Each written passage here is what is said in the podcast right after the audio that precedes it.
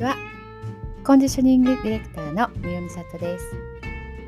今日はですねリンパ節って何があるところというところでお話をしていきたいと思います。リンパシリーズが続いています、えー、このねリンパとは何かっていうところなんですけども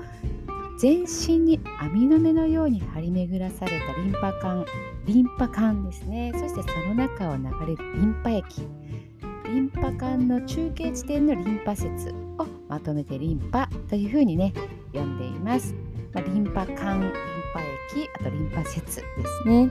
でこのリンパ節なんですけれども今日はねそちらのお話をしていきたいと思います。リンパ節はどこにあるかというとですねまずは大きな関節の近くに四大リンパ節と呼ばれるものがあります。えー、リンパ節がね集中している場所が4つ。1つ目は、えー、首ですね。頸部と脇。液化と言います。脇の下。あと鼠径部。足の付け根のちょうどこうコマネチっていうこうねこうラインですね。そして質化というんですけれども膝裏。この4つですね。はい。えー、それぞれねこう、まあ、呼び方といいますかねあの最後の質化だったら質化リンパ節ね、えー、液化脇の下だったら液化リンパ節というようなね言い方をします。うんとまあ、名前はね覚えなくていいと思うんですけれども、えー、この4つで言うとですねこう体の内臓が胴体のねところにあってそこをこうぐるっとね囲むようにこう関所のような役割として、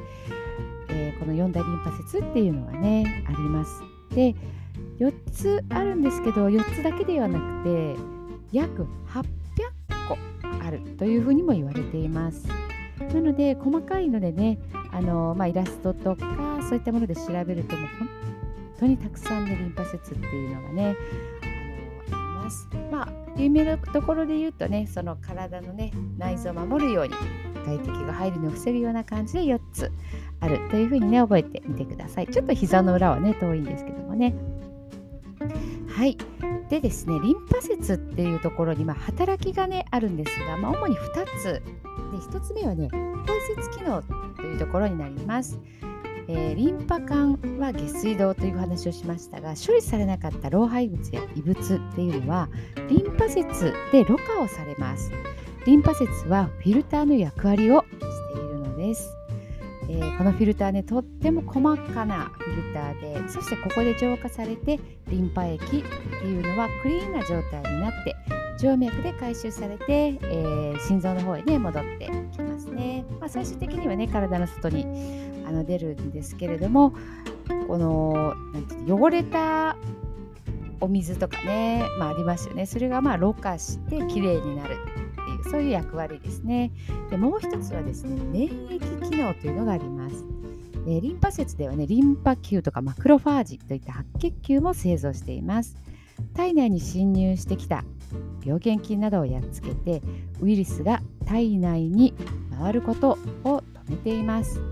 熱が出た時にねリンパ節が腫れるっていうことありますね。こう脇の下とかね喉とか、えー、あれはね異物やウイルスと戦っているまさにねその証拠です。